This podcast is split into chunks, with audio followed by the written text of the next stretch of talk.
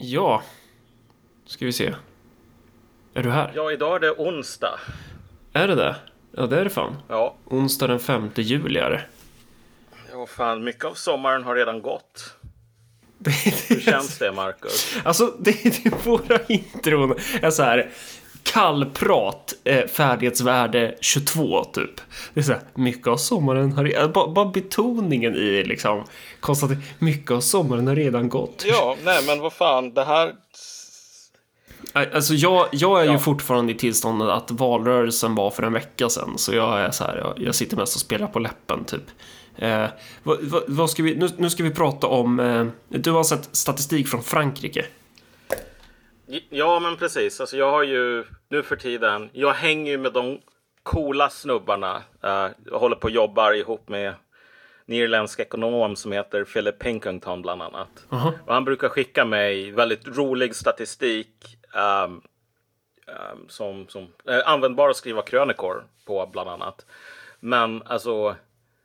Um, jag fick en tabell här från den alltså franska typ motsvarigheten till Sveriges S C B alltså, um, som visade på någonting som aldrig har hänt under våran livstid, och jag tror typ inte har hänt under våra föräldrars livstid heller, uh, som var helt spejsad, um, som jag skickade till alla mina andra ekonomvänner, och de sa alltså det här, det här är katastrofalt. Mm.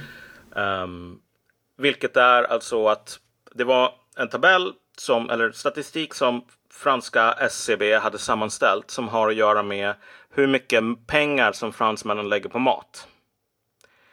Och då är det här en, du har ju sett den, alltså det är ju en, en, en kurva som går uppåt mm. i typ en nästan femtio år. Um, för det är där som liksom datan börjar. Ah. Fram till... typ en nio månader sedan eller någonting, där den börjar störtdyka. Så att på mindre än ett år så har den totala antalet pengar som frank- fransmännen lägger på mat gått ner med en, över en femton procent. Jag tror att det är sjutton arton någonting. Um, på mindre än ett år. Och alla andra tidigare så här ekonomiska kriser som vi har haft i västvärlden, um, vilket är ganska många liksom. Du har haft så här tjugohundraåtta, du hade någon ekonomisk kris på åttiotalet, en på nittiotalet, en på början av tvåtusentalet et cetera. Ingen av dem går att märka i den där kurvan förutom tvåtusenåtta, mm. där den går lite grann i sidledes i typ ett år innan den börjar gå upp igen. Ingen ekonomisk kris har fått liksom mat, äh, totala utlägget på mat att gå ner överhuvudtaget. Fram till nu, där den störtdyker. Um, och det här är någonting... Det här är någonting som inte ska ske. Nej. Och det man kan säga där är väl också att... Statistik är ju alltid statistik, men det är så här... Eh, och det här är pengar som fransmän lägger på mat. Så en naturlig invändning ja. blir väl då typ så här... Ja, men man vill ju titta på hur många kalorier äter de, typ. Eh, men det borde ju vara... Alltså när det är en så kraftig nedgång i pengar som man lägger på mat, så borde ja, det ju indikera exakt. någonting. Och där man vill lägga pengar på är ju typ pizza, öl och monster typ. Uh, enligt Maslows behovspyramid. Eller det är något sånt. Eller det är ja, typ såhär mat, skydd. Eller vad är längst ner på Maslows behovspyramid typ? Alltså det är väl typ... Det är så här, så, biologiska behov som gör att man själv överlever. Ja, just det. Och, um. och om, om man tittar på... Sen skulle man ju vilja ha statistik som typ så här, allmän konsumtion, typ. För, för mm. det, det, kan ju, det kan ju vara så att det här... Eh, jag, jag tror att det här är rätt allvarligt, precis som du tror. Eh, men det kan ju vara så att det här kanske... Att, att vi tolkar någonting fel eller vi missar något som är mitt framför näsan på oss. Men jag skulle bli väldigt förvånad över det då.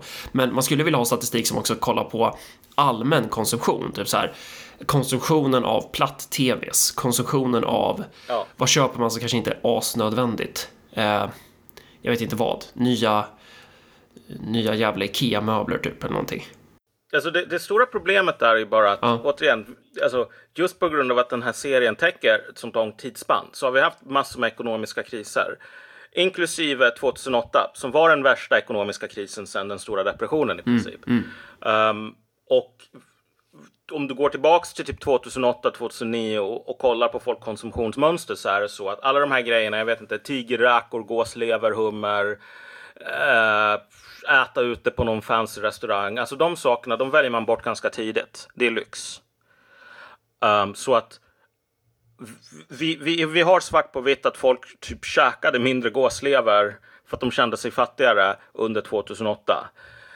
Um, och vi kan kolla på den här statistikserien och se att alltså de förändringarna, de märks inte. Nej, precis. Det är väl, det, det är väl, den går väl fort, fortsatt typ uppåt, fast inte lika snabbt bara. Att det är typ... Ja. Ja, och, ja men precis. Så okej, okay, så, så då är det en rejäl nedgång. Och då kan man ju förhålla sig till den här statistiken på olika sätt. Um, och, du, och, och det är väl lite som... Vad ska man ta som exempel? Typ, um, du, du pratar ju alltid om flygplan. Uh, när du, eller det är ju en väldigt nära liknelse som du ofta gör inom politik. Och du sa till mig att så här... Eh, om branden går på flygplan så är det typ antingen så är det en röd lampa eller så är det en orange lampa som lyser. Och är det röd lampa eh, då, då måste du liksom ta saker på allvar, och då ska du gå igenom en jäkla checklist som är typ så här: brinner det under skorna, brinner det under den här luckan, brinner det i taket, och så ska du liksom gå igenom, för det kan vara väldigt allvarligt, men det behöver inte vara det. Men bara att den lampan lyser är väl Eh, själv gå igenom sin checklist typ. Ja, exakt. Alltså, vi, vissa signaler när de kommer in är i sig så allvarliga så att du måste bara tänka, det här kan vi inte bara lämna. Det här, vi måste undersöka vad det här är för någonting. Um, du har väl sett på den här H B O-serien Tjernobyl? Ja, det är klart jag har. Vi har pratat om du, det många du... gånger i podden också. Ja, du, du, den här, du, den här uh, scenen där de här i Ukraina eller någonting, de här forskarna sitter, och så börjar liksom deras sån här um, geigermätare eller vad det nu är, ah. de bara börjar gå igång, ah. och de bara, vad fan är det här? Ah. Och så liksom tänker de så här, okej okay, men det kanske att det är någon så här testsprängning eller någonting, och så ringer de till alla och bara, nej vi gör ingenting, vi gör ingenting, och så ringer de till slut till Tjernobyl, och så är det ingen som plockar upp luren, och så tänker de, what the fuck?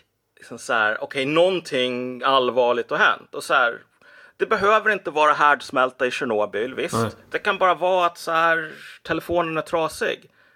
Men så här, radioaktivitet plus ingen plockar upp luren i, på det här kärnkraftverket. Det gör att okej, okay, nu, nu skrider vi till verket. Nu gör vi våra efterforskningar och allting sådant. Så att liksom, det är en liknande signal skulle jag säga. Liknande stor grad på allvaret. Varför är det allvarligt när det gäller just statistik på matkonsumtion? Varför just matkonsumtion så allvarligt? Därför att alltså, de senaste femtusen åren som människor har haft eh, någorlunda komplexa civilisationer där vi bor i städer, så är det så att så fort som det börjar balla ur med maten, alltså mm. så fort du börjar se riktiga störningar där, alltså då blir det kaos. Ja, det är typ som att folk behöver äta. Ja, exakt. Ja. Det, här, det här är någonting som liksom, när du slår mot, slår mot matkonsumtion, mm. det är det absolut allvarligaste um, som kan hända i ett samhälle i princip. Mm. Uh, det är det överlägset mest destabiliserande faktorn. Alltså om, om folk inte kan ha tillgång till mat. Mm. Och, och, och du har väl kollat lite på reaktioner på... För du, du är väl en sån som gillar att sondera terrängen bland en massa människor och prata med folk som, mm. vi, man behöver ju inte nämna några namn kanske, men vad, vad har dina alvögon sett här, Legolas? Ja, alltså sekunden som jag såg den här statistiken, och vi kan gå in lite senare på varför det här, vad, vad den betyder antagligen, den här grafen. Liksom. Ja, men det är, väl vi klar, är vi inte klara men... med vad den betyder? Eller ska vi ta det först så är vi klara med vad den betyder liksom? Ja, nej, men vi, vi, vi kan ta det efteråt faktiskt. Då. Ja. För det är en pedagogisk poäng att ta reaktionerna först. Okay. Mm. Uh, så, så liksom, först så skickar jag det här till ja, men, så här, ekonomer som jag känner. Jag skickade det till en ekonom i Indien. Pratade med Philip Pilkington, några av hans polare. Så. Um, och där var det så här, holy shit typ. Alltså det här, this is unreal var det någon som sa. Um, och så höll vi på att snacka lite grann om varför, varför den här kurvan såg ut så där. Sen när jag skickade till lite folk i Sverige på, på, på högerkanten, då var det så här... Ja, vi får se. Vi får se vad som händer. Ja. Och jag bara tänker så här, borde vi inte ställa en diagnos? Alltså det här, det här har aldrig hänt under din och min livstid. Det här är någonting kvalitativt helt nytt. Mm.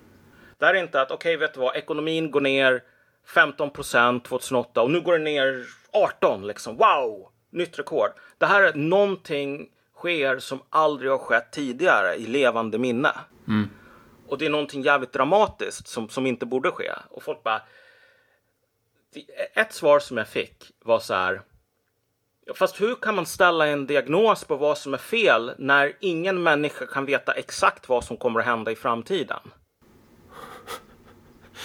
Ja. Och jag bara tänker så här, okej okay, men vet du vad, om brandlarmet går ja. Och jag bara, jag ligger där och känner röklukten i sängen och jag bara tänker så här, fast jag är inte Gud. Mm. Jag vet inte om vad som kommer att hända om fem minuter. Mm. Så varför behöver jag reagera på det här ja, eller du behöver väl inte känna röklukten utan direkt när brandlarmet går så kanske man ska gå ja. upp i sängen. Ja, ja men exakt, kolla om det är någonting. Så här, men, men hela den här idén med att du vet, rent epistemologiskt så kan inte människan veta någonting. Nej. Så därför så finns det ingen poäng med att ta reda på mer information. Alltså, det, det så här, seriösa människor tänker inte så. Det här, det här är en coping-mekanism. Mm. Um, och sen var det en annan som sa bara, ah, men vi får se. Mm. Jag, bara tänkte, jag bara sa det till honom så här att, men kolla. Så diplomatiskt som jag kan uttrycka det här, är det inte en dålig attityd att ha, men vi får se. Borde vi inte liksom ta tjuren vid hornen och kolla varför har det här hänt? Det har aldrig hänt tidigare i vår livstid. Så det var ungefär som du vet Indiana Jones. Han bara, ja men vi måste undersöka arken här. Och så säger någon bara, we have our top man on it. Och så försvinner den in i något jävla varuhus. All, för att aldrig ses igen. Um, alltså det, det är liksom totala ointresset där. Och så här... frågade, men vad är din bedömning, vad, vad, vad är din tolkning på att kurvan ser ut så här? Den har aldrig sett ut så tidigare, men nu ser den ut så. Bara, ah, men det går inte att veta, man måste göra jättemycket arbete liksom. Det går inte att veta. Men vad är, så här, vad är din bedömning då? Eller vad betyder den här grejen då? Ja, så här.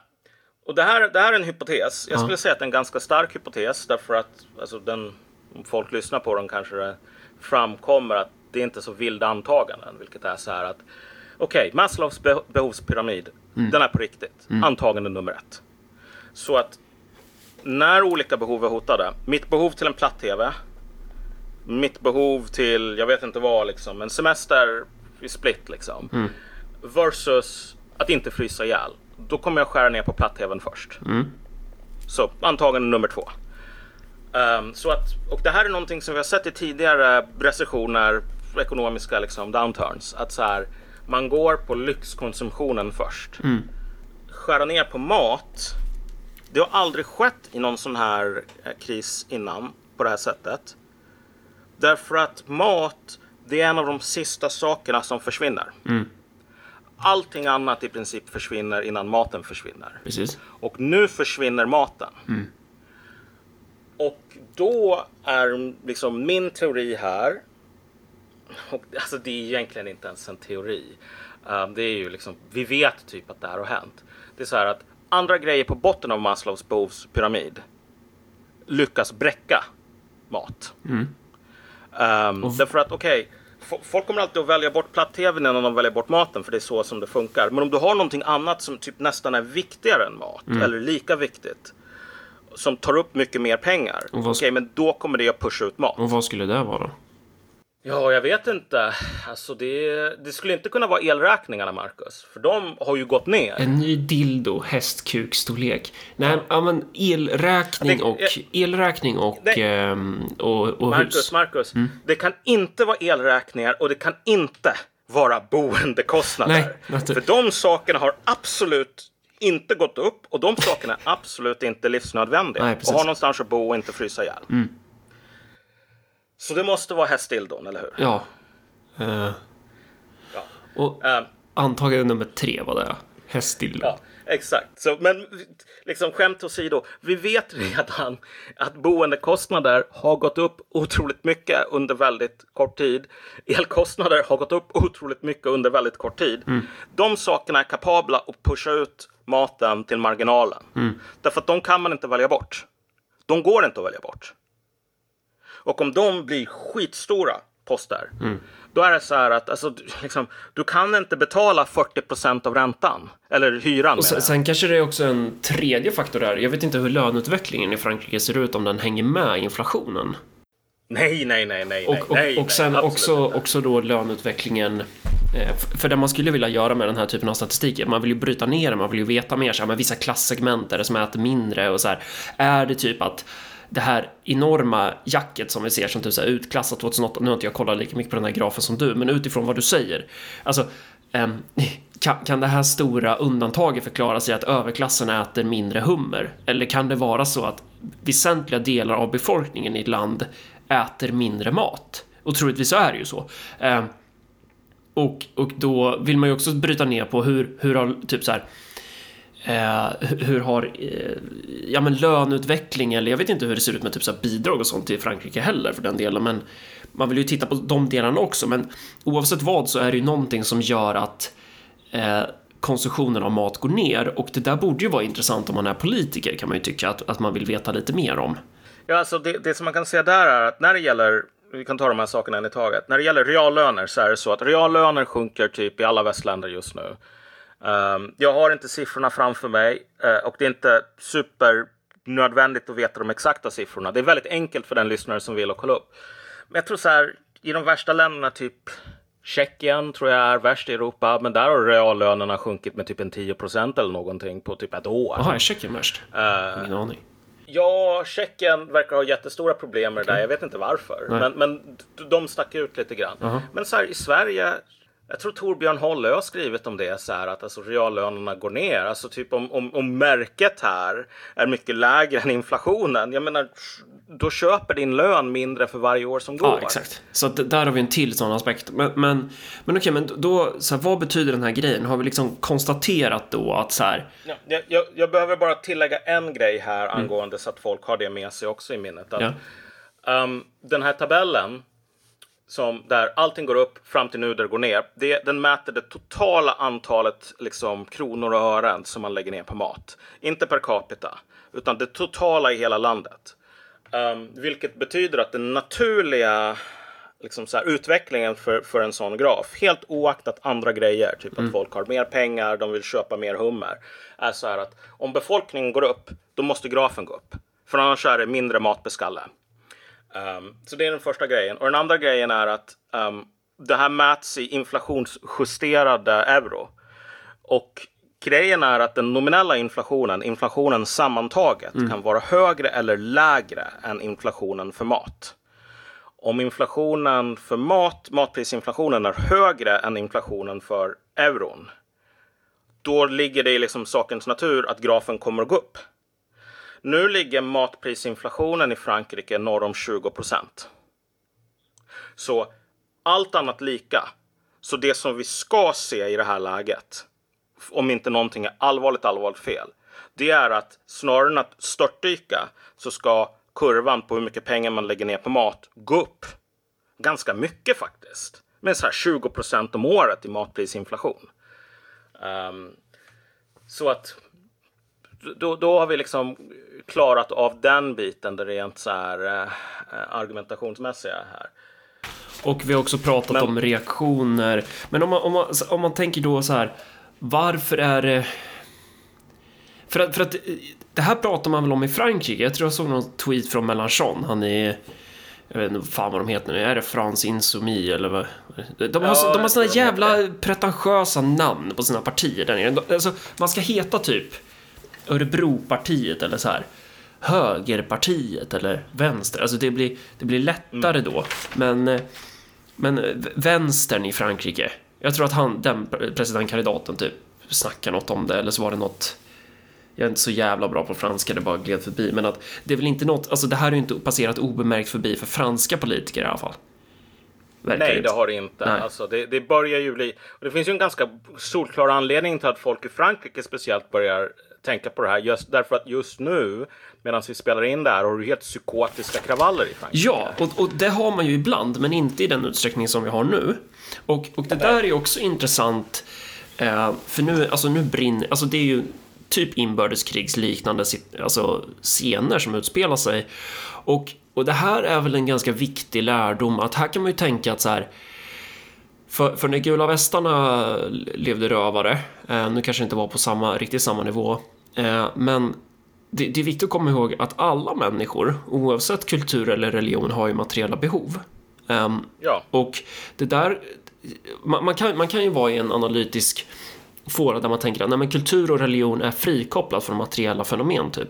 Sen så kanske personer beter sig lite olika, men så här, grundläggande är väl att om stora delar av befolkningen, om du får matbrist typ, eh, eller matbrist, eller folk kanske upplever att ja, men levnadsomkostnaderna blir allt för höga, då kommer det typ korrelera med att man blir mer våldsam typ. Och om du redan har då en kulturell inställning som är så här: jag bor i ett land av kufarer och äckliga eh, fläskätare.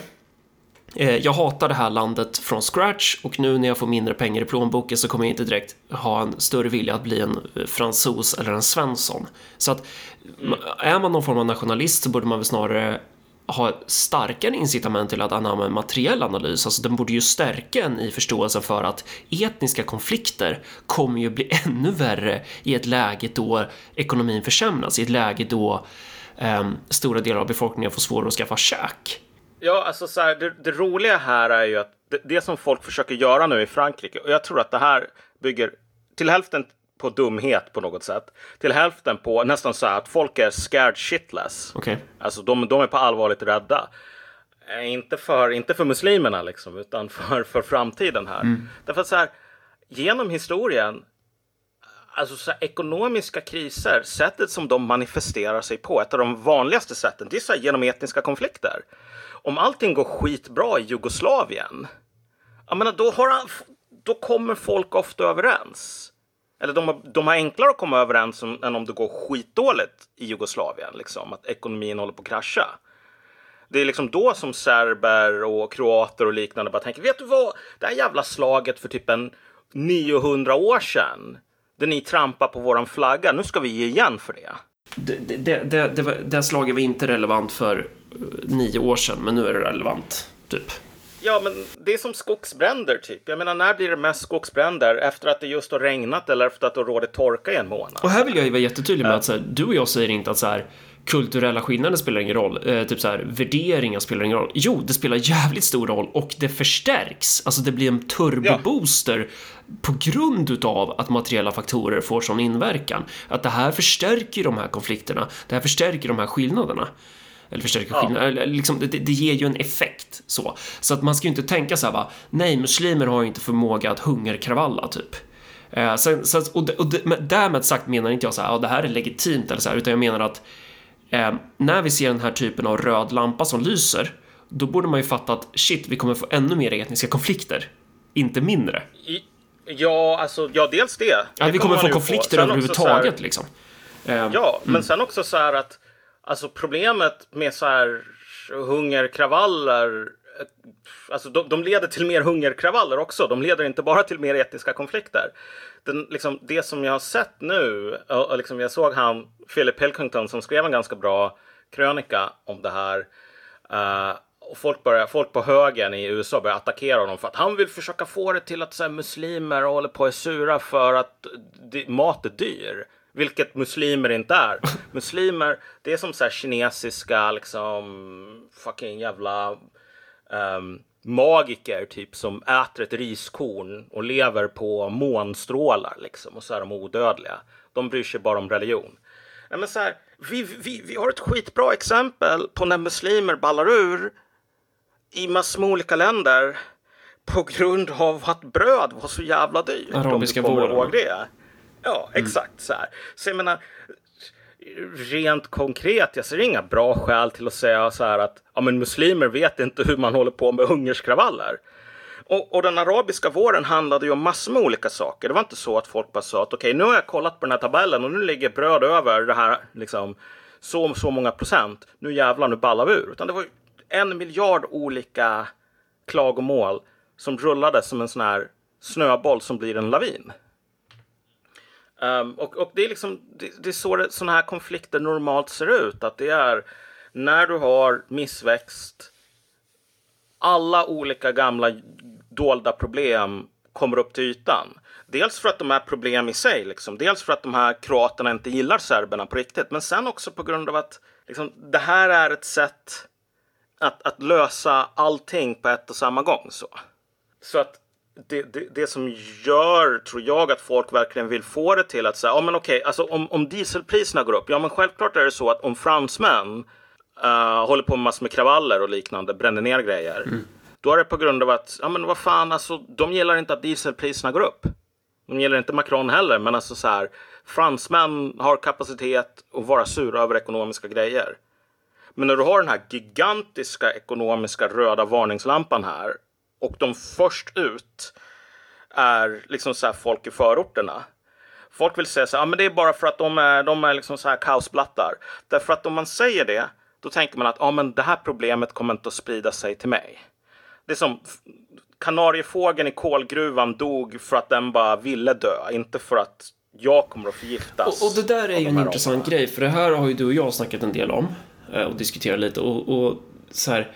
Vi vill vara tydliga med att vi menar ju inte att man inte typ ska prata om alltså de här problemen som vi har med migration och allting sånt. Eh, utan tvärtom så här, det här gör ju att alltså vi har, vi har problem med migrationen i ett läge då vi inte ens har ekonomiska problem. Men nu, nu börjar vi verkligen se vinden av ekonomiska, eller p- början på det så. Eh, och då kommer de här grejerna förstärkas. Men faran i det är att då måste man ju klara av att ha en nykter analys på vad som är vad. För att i det här läget så finns det då kanske en risk att eh, den elit som byggde en åsiktskorridor kring migrationen eh, och som ville se till så att man in i det sista inte skulle prata om invandringsproblemen börjar prata om invandringsproblemen i syfte att slippa prata om kanske ekonomiska faktorer som i sin tur Eh, naturligtvis korrelerar med liksom, eh, graden av etnisk eh, alltså, eh, grad av våld i samhället och så här. Men att man, att man använder då den här nya, man går in i den nya eller i den gamla åsiktskorridoren för att slippa prata ja. om typ så här, ja vi har fuckat upp ekonomin i grunden, medan vårat förslag på vad man ska göra är så här att man ska givetvis, för det första ska man inte ha åsiktskorridoren, men, men att man behöver ju kunna prata om att den här röda lampan lyser nu, det här kan påverka i princip alla motsättningar i samhället ännu mer. Och definitivt då de etniska motsättningarna. Det här är jävligt ja. allvarligt. Eller det finns en risk att det kan bli. Det kan ju vara så att vi för typ tjugofjärde gången och de senaste tio gångerna förutspår världens undergång och så vidare. Men liksom att, att matkonsumtion går ner brukar ju vara ganska allvarligt. Eh, och, och, ja. och, och, och du har väl varit inne på så här att... Och där menar jag på att du, du ger lite för mycket cred eh, till, till vissa tänkare. Men att du är lite så här... Nej men troligtvis så vill man inte man, man, så här, i takt med att det blir mer ekonomiska problem så kommer vissa aktörer vilja prata ännu mer om migrationens problem i syfte att slippa prata om ekonomiska problem, istället för att gifta de två, istället för att förklara hur det finns en koppling. Eh, så, mm. att, så att typ att argumentet kommer vara vi har inflation i Europa på grund av somalier. Mm. Om det inte vore för, menar, om det inte vore för förnedringspissande Abdi så hade vi inte haft inflation. Och där kan man ju säkert ja. dra någon så här koppling att ja men inflationen har med migrationen att göra, men att, att och jag tror att folk förstår poängen här att så här, man måste kunna eh, på, på samma sätt som man var så här, vad ska man säga, man försökte hålla snacket om migrationspolitikens konsekvenser borta genom att förhålla sig eh, genom att använda något annat problem. Då pratar man så här, ja eh, klassklyftor är ett problem typ, vilket ju är nog helt eh, visst det relaterar ju lite, men det, det är ju inte det som kommer lösa migrationsproblematiken. Nej typ. men exakt, Nej. exakt, exakt. Och, och just i det här fallet Frankrike, under hela den här serien som tabellen går så är ju Frankrike tagit in miljontals invandrare så här. Alltså problemet här är ju, är ju att om du tar in en två miljoner människor från Nordafrika på typ två år. Ja. Det som borde ske i en graf som inte mäter mat som man lägger ut per capita, det skulle kunna gå ner. Men det totala antalet euro som Frankrike lägger på mat. Tar du in en två eller tio miljoner mer människor och allting funkar någorlunda normalt, eftersom de här två eller tio miljoner människorna behöver köpa mat, så borde matkonsumtionen gå upp i absoluta tal. liksom, och med det sagt så är det inte att jag rekommenderar att man tar in en tio miljoner människor liksom på ett år från Centralafrika eller någonting, utan bara så här, om ekonomin funkade och du tar in tio miljoner, då kommer folk att lägga mer mat i absoluta termer än, än innan, för att landet är större, det är större, fler munnar, alla munnarna behöver mat. Om, om, om du tar in tio miljoner eller du tar in noll miljoner eller bara en halv, och vad man lägger på mat i absoluta termer kraschar, någonting har gått så jävla fucking fel. En av de sakerna som, som slår en när man kollar på såna här videos som, som har att göra med hur, så här, hur olyckor sker, mm. så är det ofta så att du får aldrig perfekt information. Du menar flygplansolyckor? Flygplansolyckor, båtolyckor, alla ja. former av olyckor. Alltså anledningen till att olyckor kan bli så jävla nariga är att när du får en indikation på att någonting är fel, alltså oftast är det en jävla lång lag time när du måste ta reda på vad som har vad som har gått sönder. Mm. Och alltså så här, då kan det bli massor med missförstånd och liknande som, som, som tar bort värdefull tid. Men det roliga i det här fallet är att ingen verkar ens intresserad av att se så här, okej, okay, men vad... Okay, du, du får den här riktigt allvarliga varningssignalen som inte nödvändigtvis behöver vara liksom indikation på det sanna problemet, liksom, för det är en varningssignal. Men då behöver du liksom kolla vad som har hänt. Men, och attityden när man inte vill göra det. Alltså hur ska man förstå det? För att det där är väl någonting som, som går igen hela tiden. Och det där såg vi också gällande invandringen typ. Och, och, och det, det är väl inte du och jag helt förskonade från heller. När vi var dumma i huvudet och var en del av vänstern liksom. Men att så här, det är en ovilja att... Det är en ovilja att prata om det. Eller att man kan märka den tendensen hos vissa. Att, att det är så här mm. det, det här vill man inte prata om, utan man, det är som att man nästan, det är som att personer som är engagerade politiskt, eh, om jag ska ta mig själv då och försöka använda det som en metod, att man lär sig att hålla i ett rep. Och man, det är typ som när man ska ut på skridskor typ. Innan du har lärt dig åka så du, du vill hålla i sargen typ. Och många inom politiken idag lär sig att så här, av de här två eller tre profilfrågorna, det är de eh, liksom rep som du får hålla i när du är mitt ute på isen. Och släpper de här, då, då vet du att du kommer typ snubbla.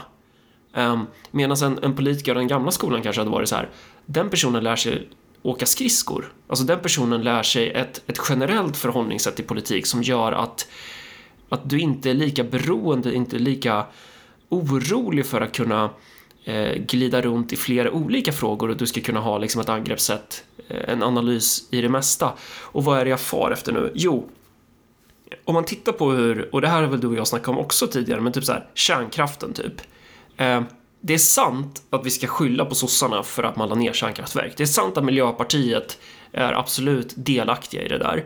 Men det man inte pratar lika mycket om är ju att alla partier i princip, jag vet inte hur mycket S D ska beskyllas för det här kanske dock, för de, av den enkla anledningen att de var ju inte så aktiva på rikspolitiken eh, så. Men, men att så här, kärnkraftver- kärnkraftens avveckling i Sverige är ju inte bara själva avvecklingen, utan det är ju också beslutet att inte bygga nya reaktorer. Och, och det är ju ett beslut ja. som har tagits av regering efter regering efter regering. Alltså ett, eller snarare, det är ett beslut som inte har tagits. Så, och och, och det, det ska ju ha minst alltså, femtio eller sextio procent av uppmärksamheten om man ska analysera det här problemet. Och, och, och det här går ju igen hela tiden så här i Örebro typ, att ja, men vå, våra jävla vattenrör, de, de läcker hela tiden. Det är så här, vi måste byta rör hela tiden. Vi har en underhållsskuld som är enorm. Den är på flera hundratals miljoner, k- kanske uppemot miljardbelopp. Samtidigt så ska Örebro kommun bygga en, har man kommit på att Svartån, det går inte att ta sig dricksvatten därifrån, vilket är bullshit, det är klart det går. Så nu helt plötsligt så måste man bygga en gigantisk vattenledningstunnel från norra Vättern hela vägen upp genom Närke och till Örebro. Alltså den, den kommer ju gå på mångmiljardbelopp. Och den här typen av ologiskt agerande liksom hela tiden, att, att det är så här mm. vi sköter inte vårt grundläggande innan vi springer på någonting nytt. Och hur relaterar det här till det här? Jag vet inte, det, det är bara någon attityd det, man, ja, men alltså, det, det, det, finns, det finns en sorts utmattning, alltså en inlärd hjälplöshet för att alltså, det är för jobbigt, problemen blir för stora så man bara slutar. Um, för om du tar kärnkraft som exempelvis här. Om du sa till en sosse på sextiotalet så här, att det, det, det är en jättestor debatt i Sverige tjugo tjugoett på grund av att vi satt, liksom stängde ner den här reaktorn tjugo tjugoett som, som, som ni just gav liksom, uh, byggtillstånd till. Då skulle den här sossen säga bara, va? Vadå? Alltså så här, det är väl helt normalt att ni lägger ner, ni skulle ju lägga ner den här skiten på början av tiotalet liksom så här. Det är ju det den är designad till. Nej, men det här är ett jättestort problem. Men varför då? Det är inget stort problem. De här har en viss livslängd. Ju längre du kör dem, desto dyrare blir de. Det låter som ett skitbra ekonomiskt beslut. De här människorna som gjorde det, de var ju smarta. Och så säger du, ja fast vi har inte byggt några fler reaktor- reaktorer. Då kommer den här sossen säga, ja men det är ju det som är problemet, din jävla nöt. Mm. Så här, okej, okay, ni, ni körde de här längre än de skulle köras för att ni inte byggde några nya. Problemet är att ni inte byggde några nya. Så här, och här, det är det som ni borde ha fixat. Och så här, gre- grejen är att vissa av de här reaktorerna så här, som Ringhals ett och två, det, ha, det går ju att köra dem ett tag till om man har inte rivit dem fullt ut. Ja, en tio år, femton år ja, kanske, men då eh, får du problemet till slut ändå. Exakt, så, så någonstans måste ju en politiker rycka bort plåstret och bara, ja ah, nu investerar vi i ny kärnkraft. Och varför gör man inte det? Jo, för det är dyrt och det, det, det stöter på motstånd. Och om du hela tiden har det här, ja, det är någon form av kortsiktighet, typ så här, att ja, men jag tänker max en mandatperiod i taget och jag ser till min egen lilla turf. Eh, det där är inte mitt område, det är den där personens område typ. Du får hela tiden en begräns, alltså det, det är en avsaknad av helhetssyn. Och sen så kommer den här personen kanske inte tänka på, ja, det kanske låter som en floskel, men så här, politikerna kanske inte tänker på Sverige i första hand i den utsträckning som de en gång i tiden gjorde. Att, att det är mer så här, hur kommer jag maximera mina positioner? Hur kommer jag kunna Eh, glida vidare snett uppåt i karriären när jag har vecklat ut min fallskärm, när det här uppdraget är klart? Vilken eh, konsultbyrå eh, ska jag bli P R-konsult för efter att jag varit statsminister? Jämför det där med typ så här krigarkungarna Gustav Vasa eller hans barnbarn eh, Gustav Adolf, som är så här, ja, ah, här ska vi plantera ek. Vad gör du nu, Malcolm? Ja, ja. Du, ja du, man planterar en skog. Ja, men du, Va, du, det ingenting. Låter som att du pillar med någonting. Är det någon så här, okay. Eller är det någon som skaver mot headsetet bara? Det är, ja, det kanske är. Ja, men, ja, men, ja, men precis. Alltså, man, man planterar en jävla skog. Bara, här, här ska vi ha ekar. Varför då? Jo, för att om femhundra år så måste vi kunna bygga regalskepp som, som vi ska slåss mot Danmark med. Alltså, ja. Det är jättemånga ekskogar idag planterades av våra krigarkungar för att de hade en framförhållning som var, om vi säger så, något längre än en mandatperiod. Uh, och det här är ju någonting, jag, jag kan inte riktigt sätta... sätta rama in det, men det är ju en attityd hos makten i väst att, alltså så här, det är en svaghet för våra samhällen att våra eliter inte har eh, den attityd som kanske krävs för att hantera de här problemen som behöver hanteras. Vil- vilket gör problemen värre.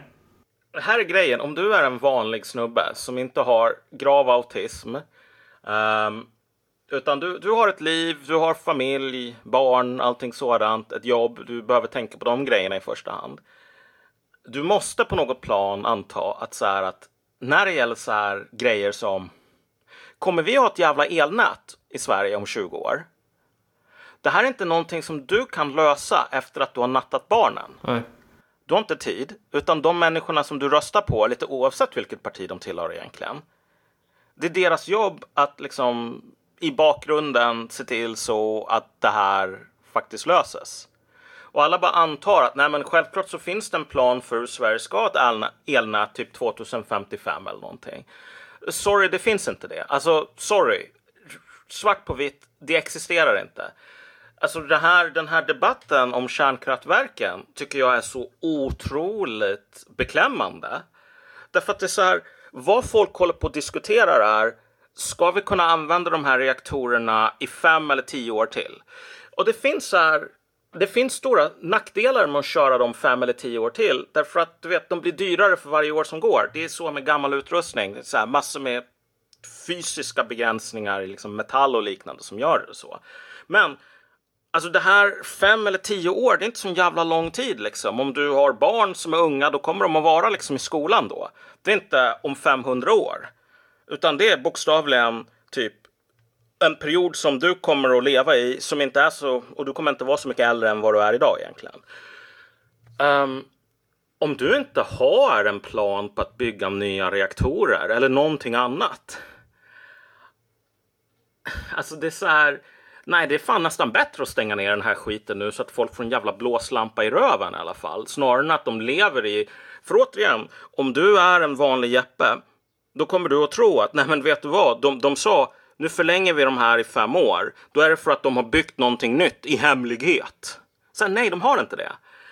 Um... Men det är ju det som är grejen, att du behöver ju förlänga, du behöver ju förlänga dem och sen direkt börja bygga någonting nytt. Uh, men, men, ja, men så är det, det ju det här jävla landet. Då ska ju allting malas genom transferiatets kvarnar och så ska det utredas ut i all oändlighet och sen så kommer man hitta en skalbagge på platsen man skulle bygga på och så går det inte. Uh, och, eller så kommer det bara in Miljöpartiet kommer in i regeringen och så säger de, ah, men vi behöver inte energi för vi kan, vi kan tro på Greta istället. Att, att det... Alltså, du, du...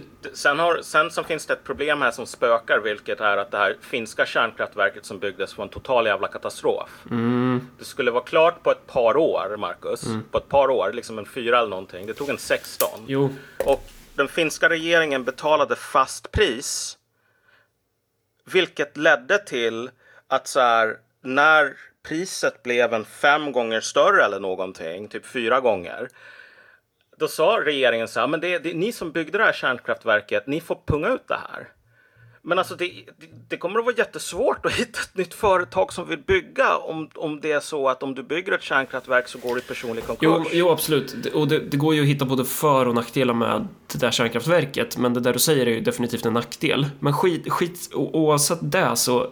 Jag, tänker, jag, alltså, kolla, jag, jag, jag poängterar det bara för att säga så här att det finns en allvarlig diskussion att ta där som inte bara har med skalbaggar och liknande att göra med, vilket är hur mycket kostar ett kärn, nytt kärnkraftverk mm. i Sverige på tjugotjugotalet mm. egentligen. Mm.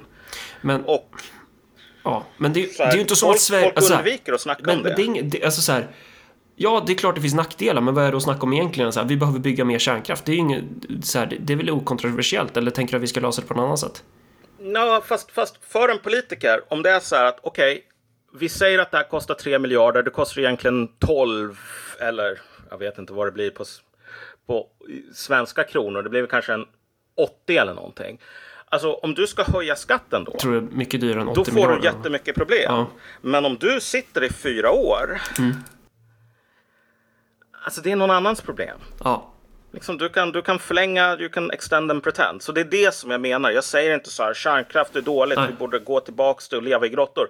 Jag säger bara så här att det senaste kärnkraftverket som vi byggde gör att trycket på att låtsas som ingenting, snarare än att ta svåra konversationer, är ännu högre nu.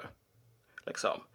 Um, så att, så att det, det är så här, problemen blir bara värre med tiden. En annan grej som har hänt in, i närtid är ju att jag blev uppringd av Aftonbladet.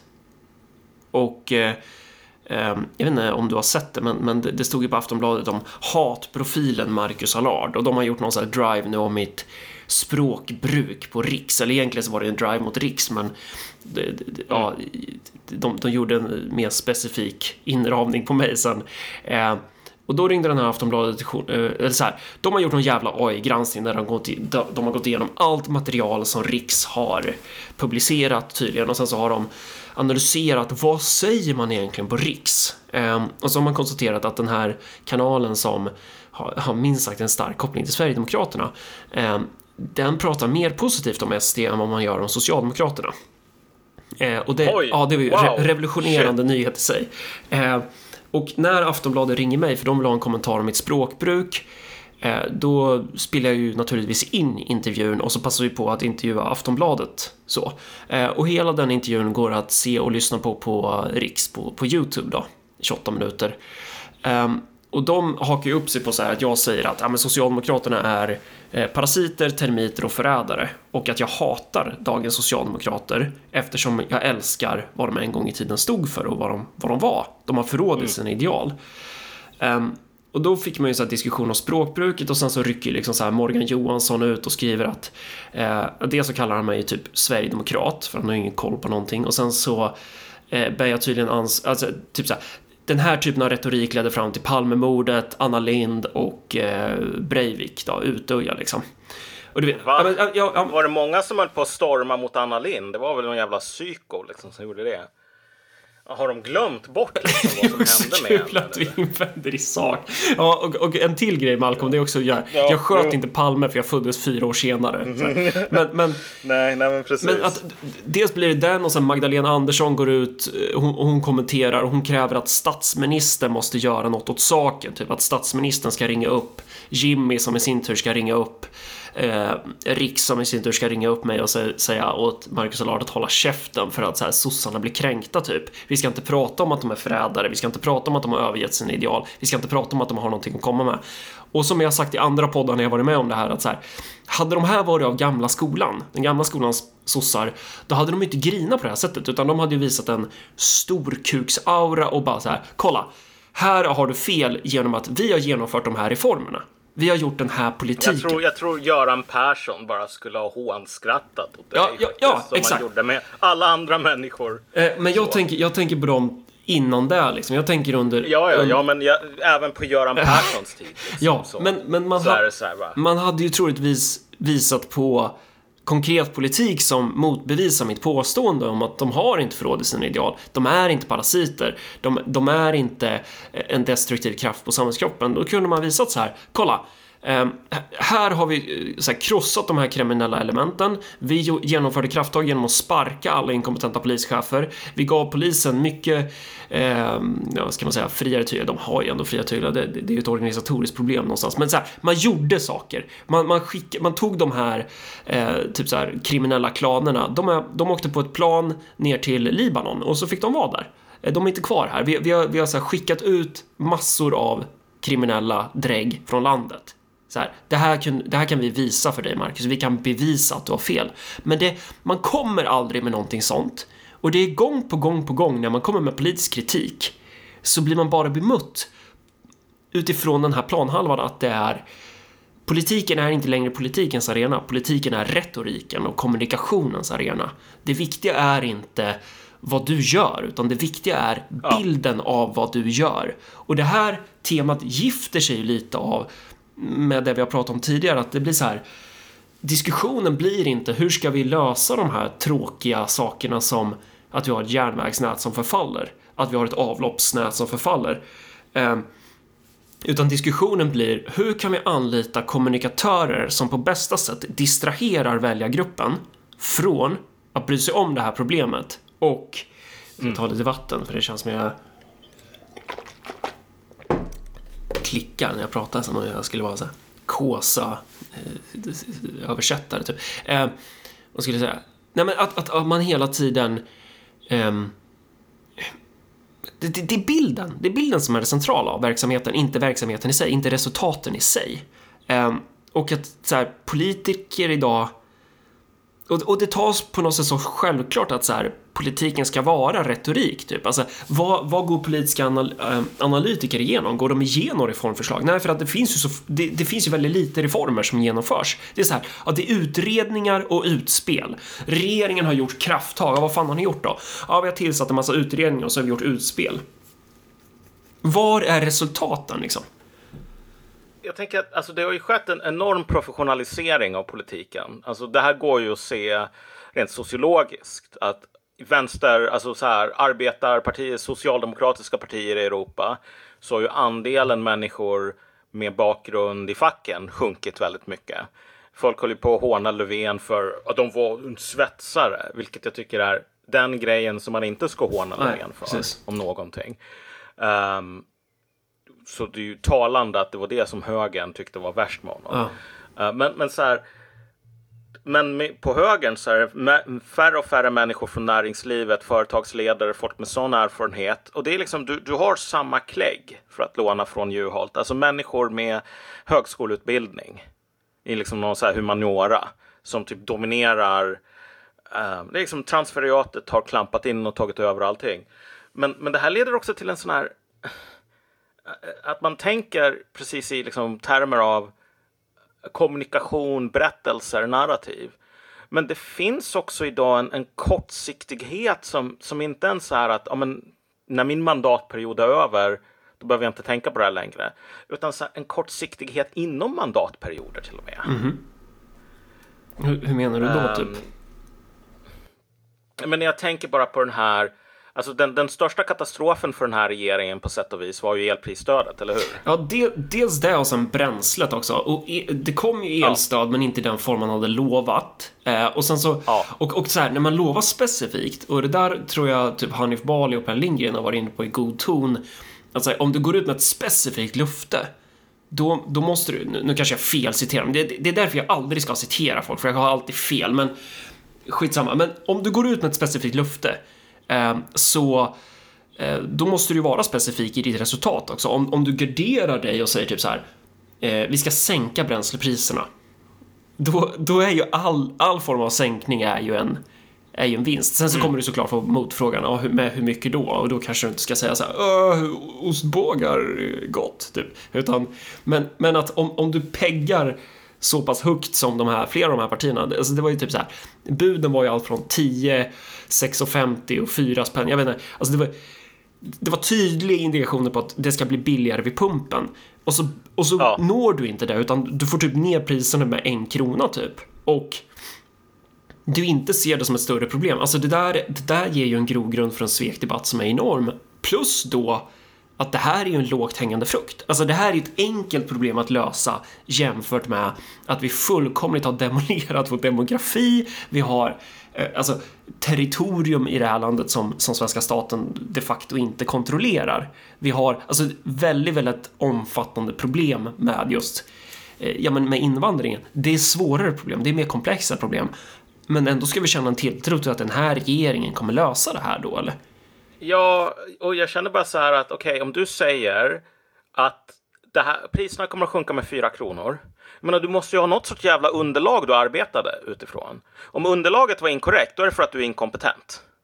Och om någonting inte händer, som liksom det slår ner en meteor, det invaderar aliens eller någonting, bara wow, jag kom på att underlaget är keft, så här, det finns inte pengar.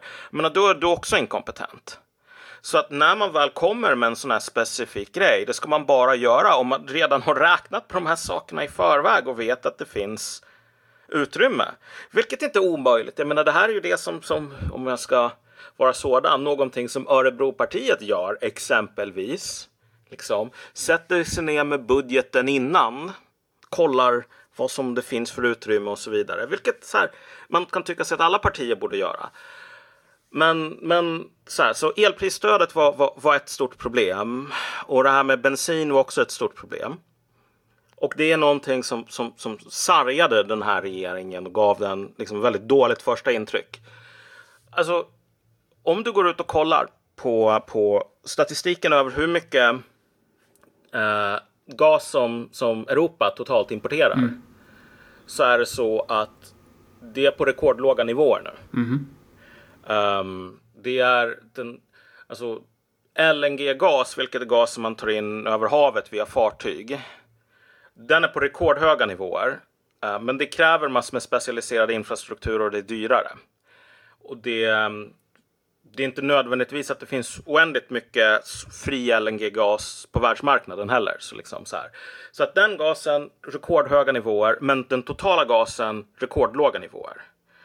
Vilket betyder att nu när vi håller på att bunkra upp som ekorrar inför vintern, så är vårt ekorrelager lägre än vad det var under året tjugohundratjugotvå.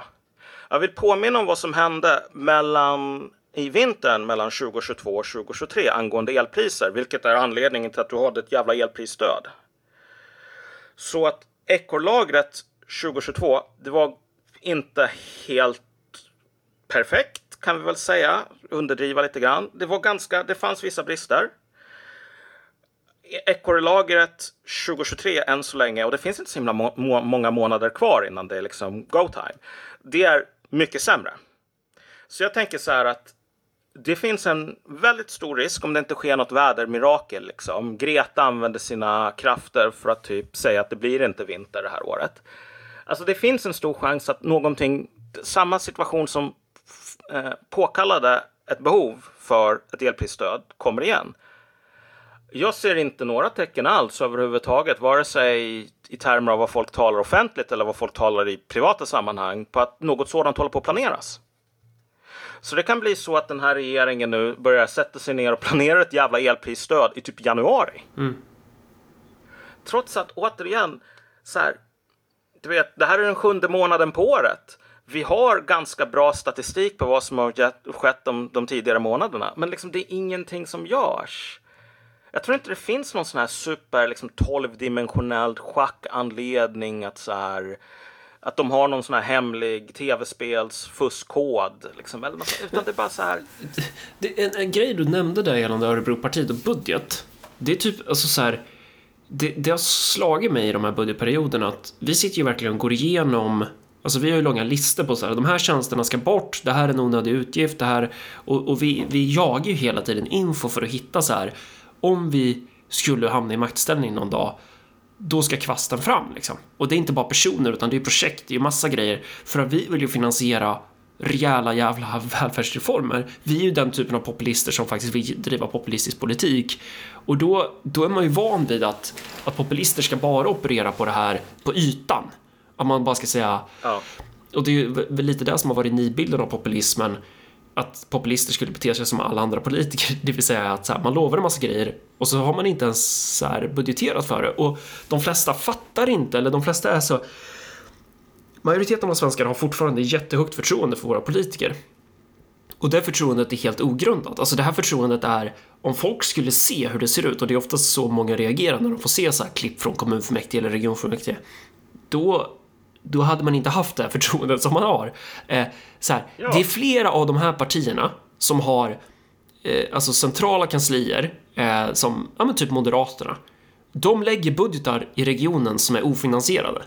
Och de är fullt ja. medvetna om att de är ofinansierade. De kan nog till och med erkänna om du frågar dem så här. Vänta lite, regionen gör ett underskott på niohundra miljoner. Varför har ni inte tagit höjd för det i er budget? Ni utgår ifrån att det här underskottet inte finns. Då kommer de bara säga... Nej, för att då kommer vi inte få ihop vår budget. Du kommer inte hitta den här detalj, detaljredogörelsen som skiljer dem från de styrande. Utan det är så här, man naggar lite i marginalen. Men de kommer att ha tretusenfemtio inlägg i en budgetdebatt. Jag vill alltid slopa budgetdebatten för att det är helt värdelöst att hålla på med den här teatern. Men de vill alltid skicka upp, i alla fall i kommunen, då ska de skicka upp alla partier då. Vill skicka upp i princip alla sina ledamöter. Och så ska de läsa innantill från ett papper om hur viktigt det är med sång och dans och fred på jorden. Eh, och alla de här karaktärerna som får ens eh, hjärna att börja blöda, de slår där rekord. De klänger på talarstolen som om den vore en livbåt på Titanic.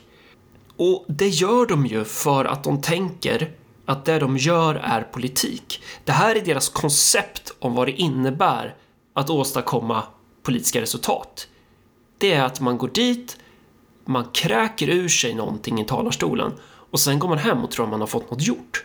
Ja, och återigen, de säger det mellan skål och vägg så här. Nej men okej, vi hade en budget, men det här är inte en budget, den funkar inte. Alltså du kan inte använda den för att styra den här regionen eller den här kommunen. Om du försöker så blir det katastrof. Det här är bara någonting så att vi gjorde bara för att vi ska låtsas ha verksamhet. Precis, flera av de här politikerna, alla är inte medvetna om det, men vissa av de här politikerna kommer till och med erkänna till dig att så här, det blir en katastrof om våra förslag går igenom, för det är inte genomtänkt. Rösta inte på det här, ja. För att tänk på eh, sjukvården eller tänk på skolan. Eh, det blir ett problem om det här går igenom för att det kommer gå ut över människor. Och folk, ja, alltså så här, det, så här ser det ut i Sveriges kommuner och regioner. Det här är eran samlade politikerkår. Men det vi ser är ytan. Vi ser aldrig ja. det här jävla möglet, det här ruttna under den här fasaden. Vår elit är inte byxad för det uppdrag som de sitter på just nu. Ja, den, och den här grejen är att det här är ju, jag har ändå, jag har inte jä, jättemycket insyn. Jag har haft lite grann insyn i lite olika sådär, hur det har gått till i, i vissa partier. Har pratat med människor som haft mycket bättre insyn än mig över åren. Och liksom, det är inte någon jättestor skillnad i de flesta partier mellan kommun- kommunal, regional nivå och alltså den nationella nivån. Mm. Det är inte folk som sitter där um, Jag menar, det, det, fann, det fanns någon sån här sossepolitiker som var lite så här berömd för att han läste faktiskt rapporter på tio sidor i alla fall. Så här, han läste dem själv. Behöver inte nämna namnet sådär. Men, men det, det, det, det var någon i förvaltningen som sa det. Att det här, det här liksom, tycker jag är väldigt hedrande för den politikern. Han, han är verkligen ett, ett, ett, en ikon. Så. För han läser faktiskt grejer som vi skriver. Medan andra bara säger så, nej men jag orkar inte läsa. Det är tio sidor eller någonting. Det är för långt. Um, så att alltså så den, den roliga grejen, och det här är det som kommer att leda till enormt mycket, alltså, när folk tänker sig så här, typ vad, vad en politisk katastrof är, de tänker sig så här: svält, det kommer att ligga barn med så här uppblåsta magar i så här Tommelilla kommun, och så kommer det att vara så här åkersorkar som äter upp dem, mm. liksom så här, um, som i Afrika. um, Alltså, det behöver inte vara det, och det är inte det som är det drivande i så här, så här politiska revolutioner, politi- regeringskollaps och liknande. Det som är drivande, det är en sorts desillusionering. Det är så här att man inser att så här, jultomten finns inte på riktigt. Nej. I princip. Alltså så här att de här människorna som styr oss, de är typ sämre än vi. Ja. Och det som är viktigt att poängtera här är att Örebro Partiet är inte perfekt. Alltså, vi är ett nystartat skitparti i en av alla kommuner typ. Vi, så här, vi, vi är svaga, vi är små och vi försöker. Men det som stressar mig är ju just det. Att jag hade velat möta motståndare som jag ser, fan, de är sjuttio gånger bättre. Jag vill inte, jag blir stressad personligen av att eh, partier som, som har varit etablerade i, ja men i ett sekel, alltså, och som har massiva resurser, praktisera politiken på det här sättet som man praktiserar den på. Um, det stressar mig som fan. För det, det är ja, alltså, det är inte så konstigt kanske att det ser ut som det gör i Sverige, uh, när det ser ut så här. Och jag tror att precis som du är inne på, för, för jag, jag har ju gått igenom den här jävla desillusioneringen. Alltså när jag kom in i kommunen, jag har ju sagt det några gånger så här, jag tänkte att det var illa. Men efter ett tag så upptäcker du det, det är så här tio gånger värre. Jag, så här, n- n- när du ställer en fråga som är typ, vad kostar det här? Eller, bara, eller det kan man fråga så här. Eh, de, de säger någon term som de, det är ett projekt typ. Va, vad är det här för projekt? Och så, så får du bara så här. Du får bara så här svar med så, såna floskler liksom. Det, det, ingen svarar bara. Ah, men det, är, det är en stödgrupp inom skolan i syfte att se till så att de här, eh, just specifikt de här femton eleverna får ett bättre betyg. Utan det är typ, ja men du vet ju hur de här människorna låter. Um, det är ett projekt initierat av kommundirektören uh, som relaterar till Agenda tjugotrettios mål om mänskliga rättigheter. Uh, vi tycker det är viktigt med uh, mm. uh, det, det är hållbart typ. Alltså det, det, va? Du, du, du kan ställa frågor som bara så här, är den här färgen röd? Den där röda väggen där, är den röd typ? Och det, det är typ så här en ja nej fråga, men du, du får helt andra svar. Alltså det, det, alla går runt i någon form av kejsarens nya kläder process. Ja. Um, och den, och den är intressant. Ja, ja, ja, det är faran liksom. Det, det är det farliga här. Ja. Och det intressanta här är ju på något plan att det finns verkligen ingen, alltså någonting har skett som gör att vi inte längre, ingen orkar vara proaktiv, för att det är läskigt att vara proaktiv, för att då måste man liksom ta tjuren i hornen och inse hur stora problemen är. Du vet, jag var på dig, om jag inte missminner mig, typ i så här början på april hade nog de första såna här uh, projektionerna för, för våran gasimport för året kommit in, för att utan att gå in på för många detaljer, vi brukar importera väldigt mycket i början på åren, liksom under tidig vår fram till tidig sommar. Det är då som majoriteten av importen sker, eller i alla fall en stor del. Och då, under den perioden det här året, så var det så att det var rekordlåga nivåer på importen ett tag. Och då tänkte jag så här, det här, det här kan bli illa om det. Så här, okej, okay, det är väldigt tidigt på året, men, men så här, det här är ett riktigt dåligt tecken. Um, men du vet, jag tror att de människorna vars ansvar faktiskt är i att liksom styra upp det här, de människorna som, om du är en pizzabagare eller en bagare eller en villaägare i Sverige idag, då tänker du att okej, okay, tjugohundratjugotvå tjugohundratjugotre, det var riktigt dåligt. Ett sånt jävla år till, det överlever vi nog inte. Så därför så har våra politiker lärt sig läxan. Och så har de samlat på sig massor med nötter här i ekorrförrådet. De människorna som tror så, de kommer att bli så jävla besvikna, tror jag.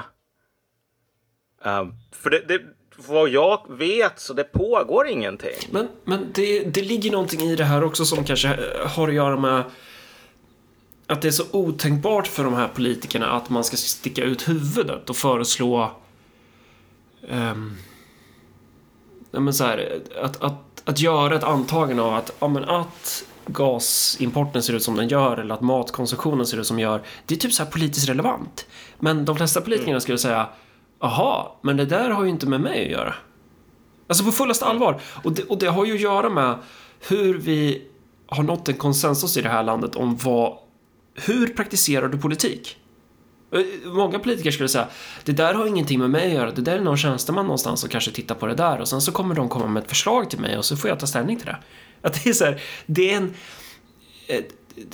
det, det betraktas typ som radikalt eh, att titta på det. Och återigen, det är inte så här bara, åh kolla fan vad duktig, vi är bäst som bryr oss, utan bara så här, nej, det, det, det jag far efter någonstans är att eh, och jag kan ju ha fel, men jag, jag tycker att det är så att det är så weird att, att de är så, ja, men att det inte är vanligare med typ någon form av praktisk politik på området. Ja, men vi kan faktiskt ta den här situationen med el, elpriser, elprisstöd som ett bra exempel på liksom hur skev den politiska kalkylen har blivit. Alltså för att, för att jag tycker att Den, den här frågan visar hur politiker beter sig i skarpt läge på många sätt och vis. Så att liksom när det gäller det här elprisstöd så, så att nu, nu har vi, och du vet, kolla, om det är så här att du känner, brandlarmet går, du ligger i sängen, du känner brandrök, men du har inte sett elden. Det kanske bara är ett aprilskämt. Du vet inte. Uh, innan du kollar så. Men alltså att, du, att brandlarmet går och att du känner röken liksom från trapphuset, det brukar vara någonting så att jag behöver i alla fall kolla liksom, så. Um, därför att du vet, risken att dö, brinna upp, den är så allvarlig så att även om den inte är hundra procent så måste du agera. Um, och när det gäller sådana här så, så jag säger inte att det kommer att bli någon sorts, det blir värre än tjugo tjugotvå eller tjugo tjugotre, men risken är väldigt hög. Och den är hög nog att folk borde agera. Men än så länge så sker det inte mycket agerande. Och det är väldigt lite så här att folk är proaktiva. De går ut och kollar statistiken ett halvår i förväg eller någonting så att de vet ungefär vad det barkar. Vet vi att de inte diskuterar? Jag, jag, jag trodde de snackade om elstöd även för det här kommande. Men det kanske inte har varit något om det. Alltså, jag har inte, jag, jag kan säga så här, jag har inte sett några starka indikationer på det faktiskt um, i Sverige. Um, och det, alltså, det roliga är ju att det här är en sån jävla komplex grej om du tänker dig, Marcus. Hur ska du um, hur ska du kunna lösa de här sakerna? Jag kan ta, ta, jämföra med typ Tyskland till exempel, där man har en någon sorts levande debatt. Typ funkar subventioner för industrier? Funkar det här? Så liksom, alltså om man sysslar med något sånt här så är det någonting som i andra länder i alla fall är någonting som sker i de större tidningarna. Så att du tänker att så här, om du öppnar S V D så står det en stor artikel på att okej, okay, det här är det som det här förslaget går ut på om ett år. Har du sett någonting sånt i Sverige? Jag har inte gjort det faktiskt. Nej, man har väl varnat för att det kommer bli värre, typ.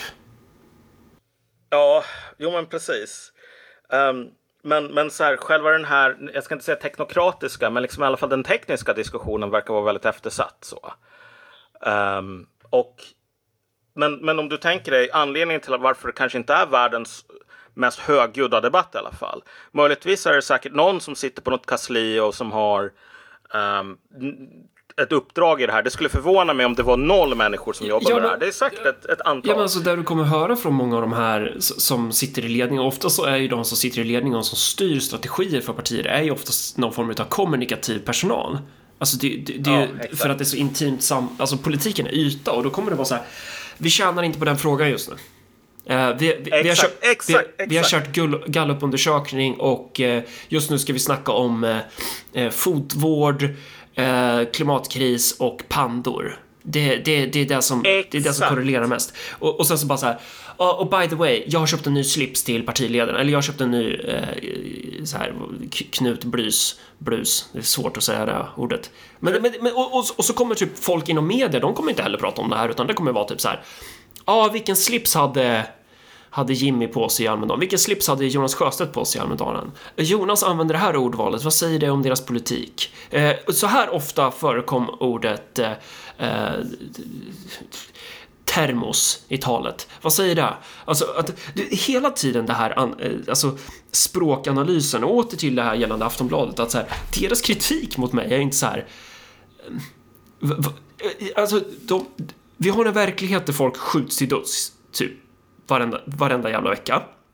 Vi har fullkomligt tappat kontroll över, över kriminaliteten, och det är bara ett av samhällsproblemen. Vi har massor av samhällsproblem. Och så ringer man upp och bara så här: ditt språkbruk, din yta, ditt sätt att bete dig på. Eh, samma sak lokalt. Så här, bekämpar man Örebro Partiet genom att bara så här, vinna väljare genom att typ införa avgiftsfri tandvård eller att sänka kommunalskatten eller något sånt? Nej, det gör man inte. Man bekämpar Örebro Partiet genom att låta Lars fucking Ströman skriva en artikel om att jag är ett hot mot demokratin. Och så blir man ja. förvånad att inget händer. Ja. Men alltså, du satte huvudet på spiken här med den här formuleringen. Vi tjänar inte på det just nu. Det här är det som, alltså själva elpris, liksom, den frågan, vintern tjugotjugotre tjugotjugofyra, verkligen förkroppsligar. Att inte tjäna på någonting just nu. Går ut i april, det är för tidigt. Nu i juli, det är antagligen också för tidigt. Liksom så här, februari nästa år, då kanske det inte är för tidigt längre. Men kolla, det är så här. Just nu så är indikationerna på att det kommer att vara en mismatch mellan hur mycket energi vi har att tillgå och det faktiska behovet. Sättet som man löser det på, det enda praktiska sättet att lösa det på egentligen, det är att helt enkelt säga att det finns för många villägare, det finns för många pizzabagare, det finns för många brödbodar, det finns för många produktiva företag i det här landet, och de svagaste, de som har minst resurser, de kommer att falla bort. Och de som är starkare, de kommer att vara kvar. Liksom. Det är som hela havet stormar. Du har tolv pers, åtta stolar. Okej, okay, de som är långsammast och slöast, de får inte en stol. Och sen så har du löst ekvationen. Um, men grejen är att om man sa det nu, att så här, sorry, okej, okay, siffrorna verkar peka på det här. Om du har ett pizzabageri och liksom en pizzeria och det går inte så jävla bra nu. Vet du vad? Alltså stäng ner. Lägg ner pizza, liksom pizzerian. Nu innan du får skitstora skulder som du inte kan betala. Liksom. Det vore någonting positivt i bemärkelsen så här, att det här skulle minimera skadan. Alltså det är ju jättehemskt att det ska vara så. Men det är bättre att den här snubben lägger ner pizzerian nu än att lägga ner den i februari med typ en kvarts miljon i elskulder eller någonting. Um, så att liksom, det skulle vara en form av skademinimering och säga okej, okay, just nu har vi inte en lösning på det här. Uh, så so sorry, det kommer att ske en liksom, marknadsdisciplin. Eller så får man försöka säga så här, liksom förankra att du vet, vi kommer att köra, vilket man gör i Tyskland nu för övrigt. Förankra att man ska ha de här jättestora stöden, vilket kommer att betyda att ah, vet du vad, det kommer inte bli något underhåll på vägarna. Liksom igen. För alla pengar som vi underhåller vägarna till, de ska gå till att betala elprisstöd. Liksom. Ja. Samtidigt som vi fortsätter då slösa pengar på kulturkvarter, kromanäppeskrott och I S-terrorister typ. Ja, precis. Mm. Fast de här grejerna, de här grejerna är i en helt annan storleksordning, mm. måste man ändå säga så här. Alltså... Jo, det... jo men jag menar principiellt att det är så här... Ja, det, det, det... ja men fortsätt. Ja. Ja, ja, sure, liksom, men så här, ja. även om du, du, du, du måste dra ner på vägunderhåll, även om du drar ner på I S-terrorister också, liksom. Det, är det, det är det som måste förankras här, mm. liksom. Om du fattar vad jag menar, att så här, det här det ja, det, finns det, ingen det, magisk po- enkel poängen lösning. Poängen du vill göra är att så här, lova inte guld och gröna skor om du inte kan leverera guld och gröna skor. Ja, mm. exakt, exakt. Så att liksom, när det gäller så här att man skulle kunna säga att okej, okay, vi kommer att köra någon form av planerat så här ingrepp för att se till så att de här, den här pizzabagaren inte behöver få de här elräkningarna. Vi kommer att ta pengarna därifrån. Uh, och det kommer att göra ont. Riktigt jävla ont för dem vi tar pengarna ifrån. Då förankrar man det också. Men alltså, båda de här grejerna är jätteskadliga just nu. Om du går ut och säger till Sveriges liksom, bagerier och villaägare, sorry, ni kommer att bli knullade i röven. Det är ingenting att göra om det. Flytta till en hyresrätt. Gör det nu innan det är för sent. Folk kommer bli aspist. Men de kommer att bli mindre aspist. Men om du säger allt, allt är lugnt. Om de upptäcker det här själva. Om de är ja. såna här gamen i Robin Hood. Bara, gamla Bettan är säker, allt är väl. Klockan är sju och ja. allt är väl. Så här, året ja. är tjugo tjugotre och alltså, allt är väl. Det är... Liksom om man säger nu, okej, okay, du, du, du, du kan inte längre fortsätta att leva med den här levnadsstandarden som du är van vid. Du kan inte driva det här företaget som du har lagt ner massor med pengar och svett, blod och tårar i. Det går inte längre, det är inte möjligt för dig. Sluta upp nu. Nu i juni innan det är för sent. Ja, folk blir sura. Men alternativet är att de här grejerna krossas av ekonomiska marknadskrafter. Och de här människorna hamnar i ett jävla akut nödläge. Det är inte så att de är sura på grund av att de måste flytta. Det är sura för att de blir sura för att de blir hemlösa. Om det går så långt, ja. Och då, det förlorar man mycket mer på. Ja, om det går så långt, ja. Jo, men alltså, jag talade billigt, ah, eller, ah. billigt här. Alltså att så här, effekten av att vänta mm. är mycket värre i termer av det politiska priset du måste betala också. Men, och då kommer vi in på att om effekten av att vänta är hög, vad gör du då som politiker? Då säger du, fan... Hej där, vad heter, vad heter zoomen i ungdomsbundet? Ska, jag, jag tänker på Elliot. El, Hej Elliot, ska du ta över? Vill du ta över efter mig? Och sen så låter du stackars Elliot komma in och, och göra, eller Liam typ. Liam ska bli riksdagsledamot. Och så blir Liam jätteglad, men du, du går vidare till din konsultbyrå. Och sen, sen efter ett tag så kan Liam gå in i svensk näringsliv. Det var en annan grej du pratade om, så här, näringslivet tidigare. Alltså, nä, svensk näringsliv som organisation idag, vad har de för koppling till näringslivet överhuvudtaget? Det blir också bara mer och mer yta, mer och mer kommunikation, typ, mer och mer ja. så här. Det, det är nästan som en egen bransch i sig att bara vara lobbyist för de här lob, alltså paraplyorganisationerna. Det är ju inte direkt som du hittar ja. typ sådana hår, hårt knegande jävla byggarbetare som slet och byggde upp sitt jävla företag till att bli något stort typ, och som bara, jag jobbar sjuttionio timmar i veckan, det, det är min genväg liksom. uh, ja, men, ja, men, men fan, en annan grej som jag tänkte på nu när jag drog den här allt är väl, inte den helt sjuk grej att den där karaktären i Robin, för det är väl Robin Hood som Han, han går liksom runt typ varje timma på natten och bara skriker, klockan är två och allt är väl. Det är ju en helt, det är ju helt stört beteende ju. Att du har en idiot som bara bryter, du försöker sova så bara, och allt är väl. Det är inte det, inte det ja. sjukt. Nu har vi Aftonbladets skribenter som gör det där istället. Ja, precis. De ringer upp och bara så här. Klockan är två i Sverige och allt är väl. Men, alltså, det, men, det är där de vill säga. Men det roliga, det roliga är ju att den rollen... Jag, menar, jag, ska, jag tänkte på det själv nu när jag körde den här jävligt billiga poängen. Åh, Aftonbladet, dumma vänstern, så här. Alltså, jag börjar bli ganska trött på sådant därför att när vi nu ser till när det är högerns tur att styra, men då får vi liknande grejer bara, åh, allt är så jävla bra, fast från andra hållet. Ja, det, det, är därför, det, är därför um, det är bra. Det är därför det är skönt att man inte är en del av vare sig högern eller vänstern. Kan ja, man se det? Jo, men så är det. Men det, ja, men det är tragiskt här. Fan, det, och det hade varit jävligt skönt om, om man inte kunde säga, om, om vi inte kunde göra den här poängen typ. Det hade varit, fan vad gött det hade varit om de bara, om någon jävla sida någon gång bara, äh, men vi har gjort konkret politik på området, vi har förbättrat för människor, men, men det är ju typ en radikal tanke. Det är bara så här, åh, du är populist, du tror att politik typ kan göra skillnad, fan är du dum i huvudet eller? Alltså man ljuger om att man ska göra skillnad, och så, så tar man lönen i fyra till åtta år och så drar man därifrån. Det är så man bedriver politik, fan kan du ingenting eller? Jävla noob. Ja, och det, det är också så att vi, vi, kör, vi kör sönder samhället om våran attityd är att vi ska liksom, du vet, köra motorn tills den går sönder för att det är så här, det, vi tjänar inte någonting just nu på att bromsa, Marcus. Alltså, det är så här, vi, vi har gjort någon sån här fokusgrej att alltså, det är bättre att om vi kraschar in i den här tegelväggen än om vi bromsar, för att det kommer att just nu så kommer folk att klaga mindre. Okej, okay, men om du kraschar in i den här tegelvängen gång på gång på gång på gång. Ja, det blir fasadförändring. Förr eller senare så kommer du inte... Ja, alltså du kommer inte ha någonting att krascha med. Nej, och sen kommer statsantikvarien komma och konstatera att det har blivit en fasadförändring av det röda teglets karaktäristiska eh, yta här. Eh, vi behöver ja, upprätta precis. ett tillsynsärende för att se om vi i efterhand kan bevilja fasadförändringen. Eh, och så kommer man fram till att man inte kan det.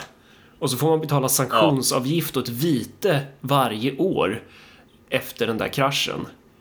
För att det är så man gör i Sverige. Det är en Kafka-process och alla som ja. vill förändra det där är sjuka i huvudet, populister och eh, de som verkligen, verkligen, verkligen är de farliga för demokratin. Är vi nöjda här? Ja. Ja, då, det då tror jag. Så.